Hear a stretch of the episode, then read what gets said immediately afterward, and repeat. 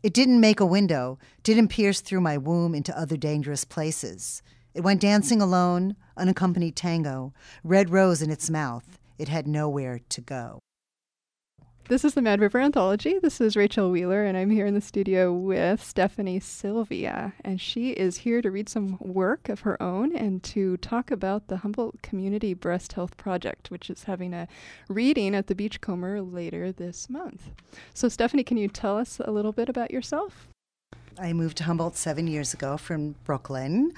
I had a dance company in New York City for many years, modern dance and I taught school. I taught besides bartending and waitressing. I was an elementary school teacher there, and uh, since and I always wrote. Have a master's in dance, and you have to do a lot of writing about art in that kind of program. And I've written poetry since I was young, and I've studied with the American poet Diane di Prima from Beat era fame and other other fame. I've studied with her for about eight years since I'm dancing left now, dancing less, I'm writing more, and I've been writing writing a lot the past few years. Articles I write for the North Coast Journal, freelance. Some of my poetry is starting to get published here and there. One of my poems was chosen for an anthology called Woman Period which will be available. Yes, the reading is on Sunday, September 20th at 4 p.m. at the Beachcomber in downtown Trinidad. You can't miss it. And the book will be on sale there with proceeds going to the Breast Health Project. Um, like a lot of other important nonprofits, they've lost a lot of funding this year. So, trying to raise some money for them. Well, before we hear that piece that's in that anthology, could you tell us how you became involved with the Breast Health Project? Um, yes, I had cancer this year, and I want to say anyone who has cancer or knows someone in that has it's they deal with breast cancers and gynecological cancers. Project is a very helpful place on all levels. There's counseling, there's just support, friendship, and there's medical information too. There's people there who can help you sort through a lot of your questions. They'll even look at your records. It was really helpful for me in like the most terrifying moments of my life. I know they do, they've done fundraisers before and they've done like musical concerts and stuff. Have they ever done a, a, reading like this? I don't know. Not that I know of. I'm not sure. Also, the next two months are the sales for survivors, where if you see the pink, bright pink posters or little pink brochures, there's for different days of the month, different stores are giving 10% of their sales to the Breast Health Project. And the Beachcomber does this every year, but they've coordinated it with this reading day, right. September 20th. So anything you buy there all day and during the reading, 10% go- goes to the project. And the Beachcomber is open for dinners on Sunday and Monday nights, so it'll even go through dinner. That's wonderful. I, I just noticed one of those posters this morning at a Uh, Ramone's, I think, in Arcata, and I thought, well, that is really great that there are so many local businesses behind that. Can we hear the piece that's that's in the anthology? Yes, and it was funny because when I went, I had to go to Redwood City to a gyno-oncologist. Gynecologist, oncologist was a very new word in my life. I didn't even know they existed. And my first visit with her, and I found out I was going to be fine. I needed surgery, but I was going to be okay because I remember going my son, bar mitzvah three years. She said, You'll be there. High school graduation, you'll be there. So it was a very happy day. And I got home, and the um, five copies of the anthology, my five copies, had finally come.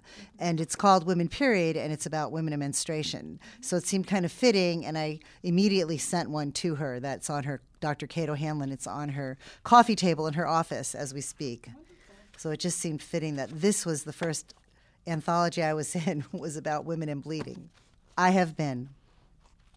I have been the burnt, good luck New Year's dumpling that splattered out of the pan of oil onto the floor. The wine that sloshed and spilled onto the white linen tablecloth, passed on for generations without a stain. I have been the bruise on the avocado, the part of the banana that no one wants to eat, the piece of soap no one knows how to get rid of. I have been the lump in the breast cut out by the surgeon's hand, the mud in the sandbox where the rain has been caught the highest note of a wolf calling to be mated, the thorn on the rose, the red drop of blood on the cotton sheet, the hook in the fish's mouth. I have been the hungry gnawing. I have been the dirty water that went down the drain, passing giant koi and baby alligators in the sewer, on my way out to the river, where I have grown. I have become the foam on the ocean wave curling toward the sun. I have risen, mist blown from the shore, onto the tip of the redwood branch. I am the golden light. I have become the golden words. I am not myself. I am the brightness and the gnawing. Yes, well, there's prose and poetry.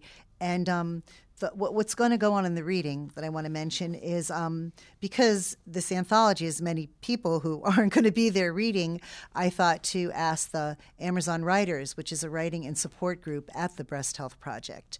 And it was funny when I was first at the project and went to see a counselor. I was basically like, I don't want to be here. I don't have cancer. I'm not, I'm not, this isn't me, even though it was. Rebecca Settler, one of the counselors, suggested the support group, but I'm like, no way, I don't need no stinking support group. I'm fine.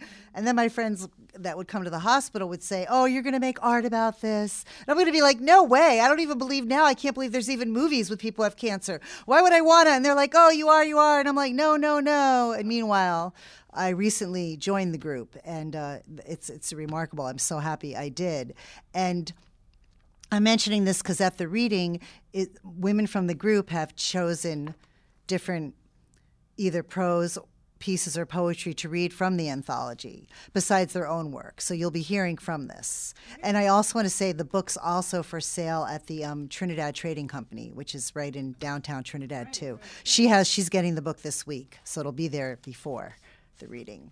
So I'm going to read this by an author. So I'll read you a little of the prose piece because they're all kind of funny.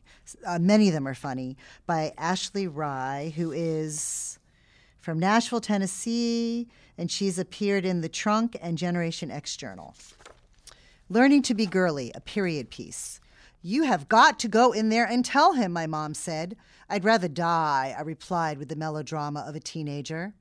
This debate lasted five minutes and ended with my mother getting her way. I had to tell my brother that I'd had my first period. She won the argument by pointing out that we shared a bathroom and she didn't want to see blood on the toilet seat and think his bowel movements were the cause. My brother's record setting sit downs usually demanded the attention of whoever was closest. We were expected to come in and see the fruits of his labor, oohing and ahhing like we just witnessed the next coming of the Christ child. Mom knew that if my temporary embarrassment could spare her a few minutes of bathroom alarm and feigned admiration, it would well be worth it. I wasn't exactly the most educated in the workings of a woman's body. Before my mom inundated me with Judy Blume books, I thought that a menstrual cycle was the porcelain figure of a clown in blackface riding a bike that sat on my great grandmother's coffee table.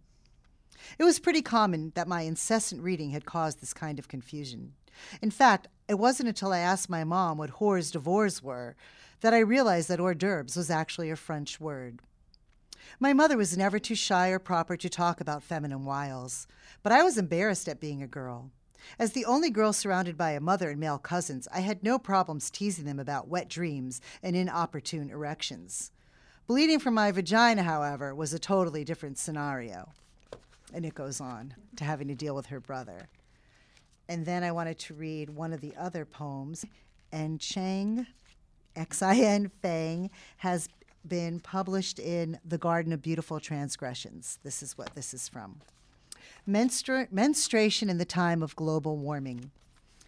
This February morning, no snow on the ground, but broken thermometer, air pollution, blood on the linen, early Valentine.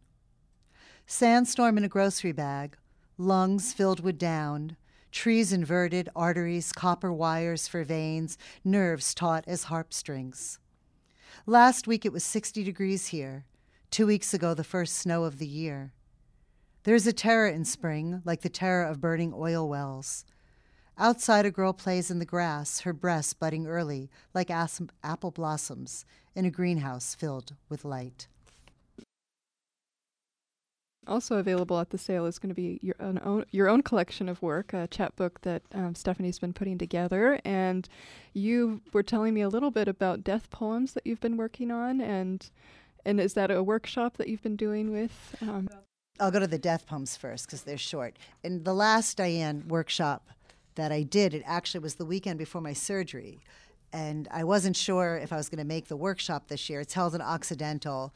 It's called Hanging Out and Writing, and it's at the Center for Visionary Women. Women is the name of the. They call it a cabin, but it's a really big house in the woods that it's held at every year.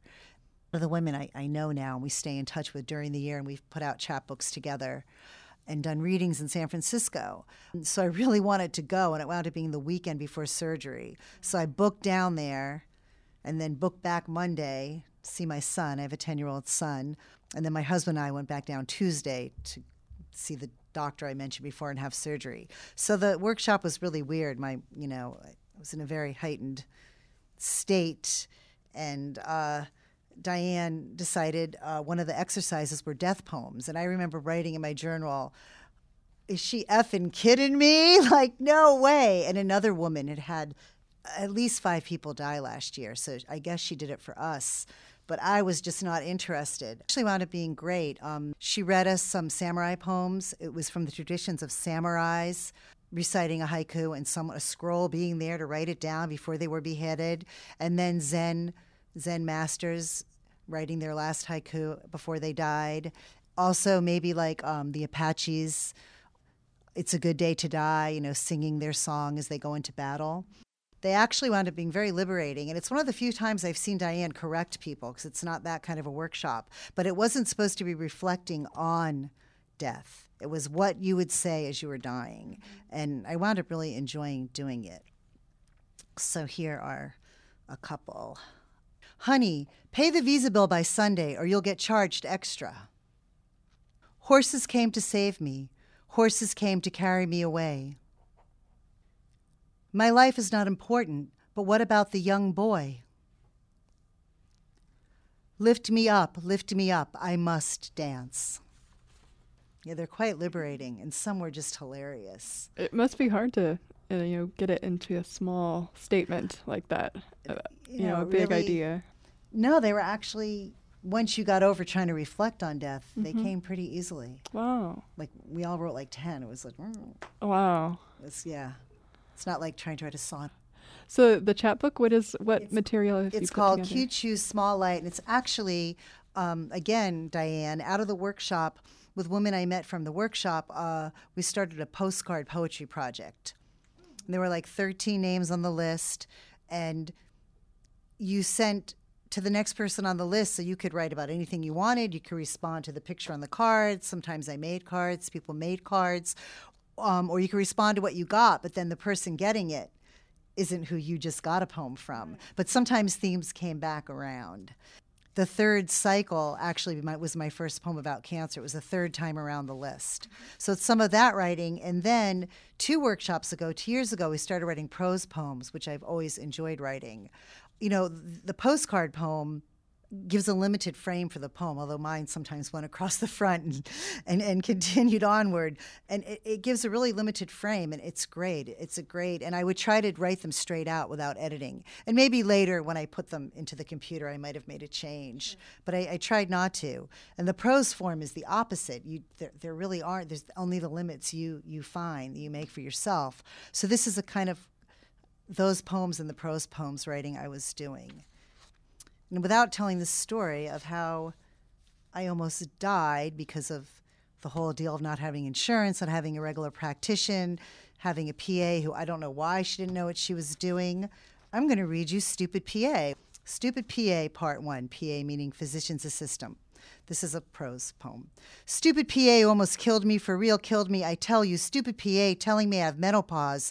All my friends with menopause are just bitchy and hot, not bleeding their guts out, and waking up in the middle of the night to take four Advil because there is a knife fight going on in their stomachs.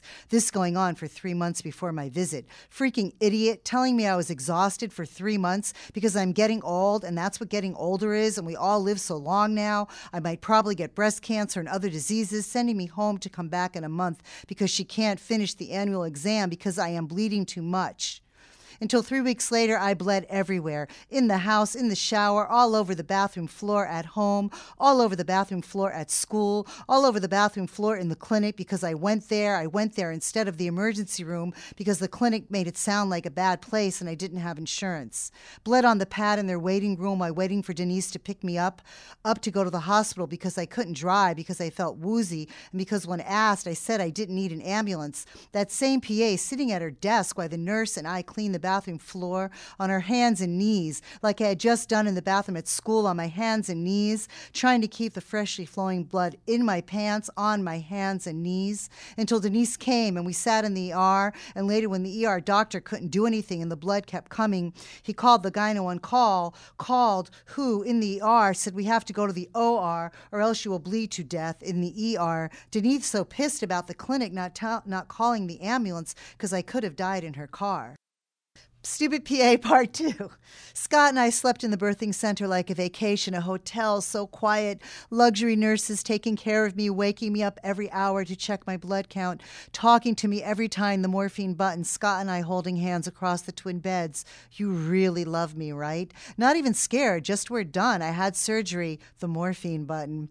Must have been a fibroid, but no, in the morning, blood count's still low. Might have to have more surgery, more emergency surgery. Keep hoping my blood count is high. Heather brought Lonnie to school. All this waiting, I feel fine. The doctor comes in, and it's a whole new world malignancy. The expert doctor down south said in these cases, no more cutting, emergency radiation, and I have been given two more points of pints of blood. We're up to six pints now, almost all the blood in your body, and sent an ambulance crying as I say goodbye to serious, young, sweet nurses who are really nurse midwives. They deliver babies, not deal with people who just found out wife has cancer.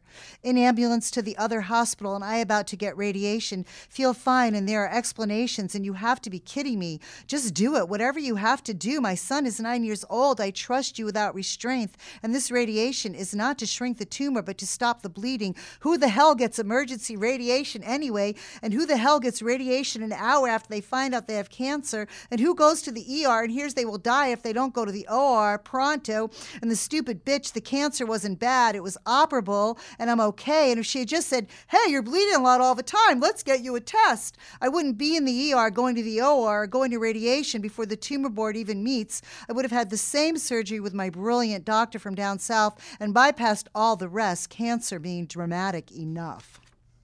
Driving from the doctor's office.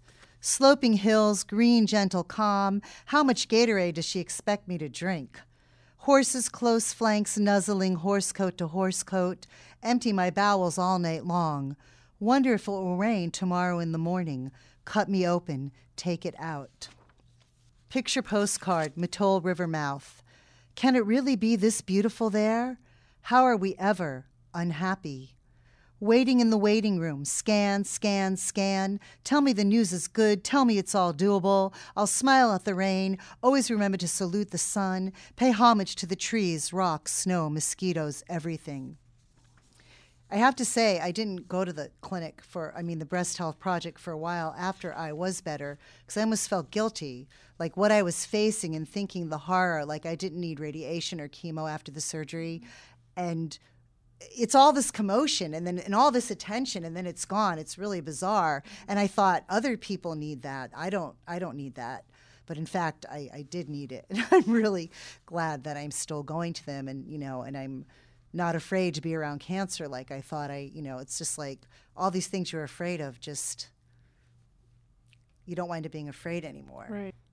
Cute Shoes Small Light is the name of Stephanie's um, collection that she's putting together for sale at the Humboldt County Breast Health Project benefit reading, which is September 20th. And you're going to read more pieces from that work? Here, I'll read one My first day out after surgery with Karen. The girl working at the nursery as we shopped for flower starts said, What cute shoes! Gingerly striding in my new wedgies. Cancer, what the fuck? Passed Macy's on the way back north after appointment. Seemed good time to shop for shoes. After lunching with Karen, having trouble sitting. Driving toward home, having trouble sitting. Crossing the Mad River. My horses always appear near water. The horses come and flee. The horses, my horses, the white horses, my saving grace, my magic animals, sentinels, were galloping away through the river, galloping in the other direction, rushing white water sent in all directions. Could it be I don't need them anymore? So there are the cute shoes, right? And then the small light, what does that refer to? Okay wasn't going to be that obvious, but here it is. It's actually this was in the in the it's was in the uh, journal, okay. so it's been published. Taking off the roof, a constant companion. That's what cancer is. I couldn't feel it inside of me, but there it was in my house, in the shower, in the car, at work, at the breakfast, dinner, lunch table, in my bed at night, first thing in the morning, until miracle of miracle, Birds came. Flocks of tiny birds gathered at the corners of the roof of my house. Birds hovering, fluttering, tugging at wide pieces of fabric tied to the eaves with their many tiny beaks. Birds carried the roof off the house, letting in small light.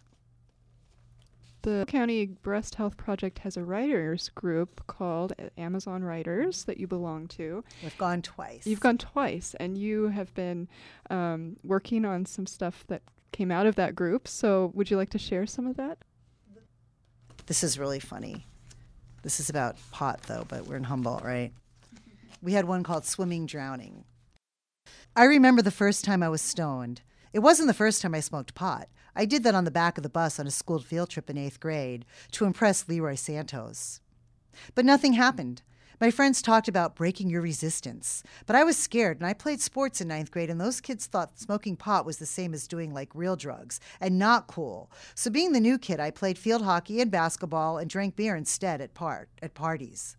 Then, the summer between ninth and 10th grade, my cousin's younger sister, Barbara, I lived with my cousins who were only 25 and 30, yet they had taken me in.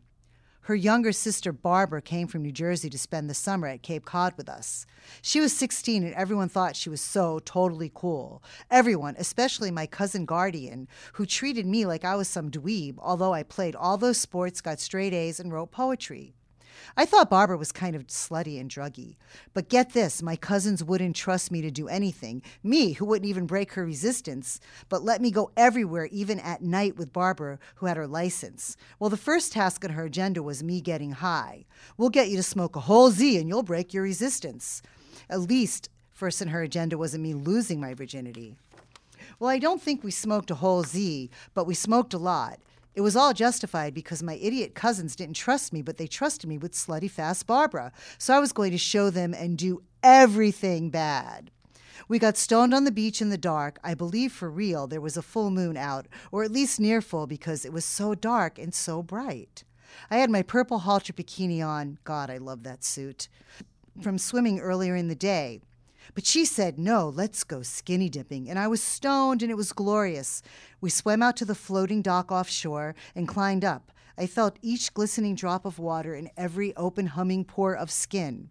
The stars etched every blood cell. Every time I dove in, I looked back as I swam and could not believe how far I had dove from the dock, how many strokes it took me to get back and dive all over again. At home, we demolished leftover pot, potato and macaroni salad from our dinner barbecue. Barbara's older sister Millie, the 25 year old guardian cousin, stupidly asked, What's going on with you guys? Why don't you just use shovels? as we laughed hysterically. Thank you, Stephanie, for being on the show. Again, we're talking about a benefit reading coming up. The Humboldt Community Breast Health Project is putting on at the Beachcomber Cafe in Trinidad on September 20th at 4 p.m. And Stephanie will be reading, and she will have copies of her own chapbook there, as well as this uh, anthology called Women, Period. And the members of the Amazon Writers will also be reading, some yes. members of the group. Yes, so we hope lots of you come. There'll be poetry and prose and lots of goodies that they serve at the Beachcomber. Yes, 10% of which will go to the Humboldt Community Breast Health Project. Yes. Thank you, Rachel. My guest has been Stephanie Sylvia. She's been reading from her collection of poems that she'll be reading at the Humboldt Community Breast Health Project benefit on September 20th at 4 p.m. at the Beachcomber Cafe in Trinidad. If you have any questions about that, you can call them at 825 8345. And that number again is for the Humboldt Community Breast Health Project. You've been listening to the Mad River Anthology. The engineer was Emily Creven. I'm Rachel Wheeler. If you have questions or comments about this program, please call our listener comment line at 826 6089. On our blog, an online archive of past programs can be found at madriveranthology.wordpress.com. The show is also available in iTunes. The Mad River Anthology airs the second and fourth Sundays of the month at 10 p.m. and is produced for KHSU located at Humboldt State University in Arcata, California.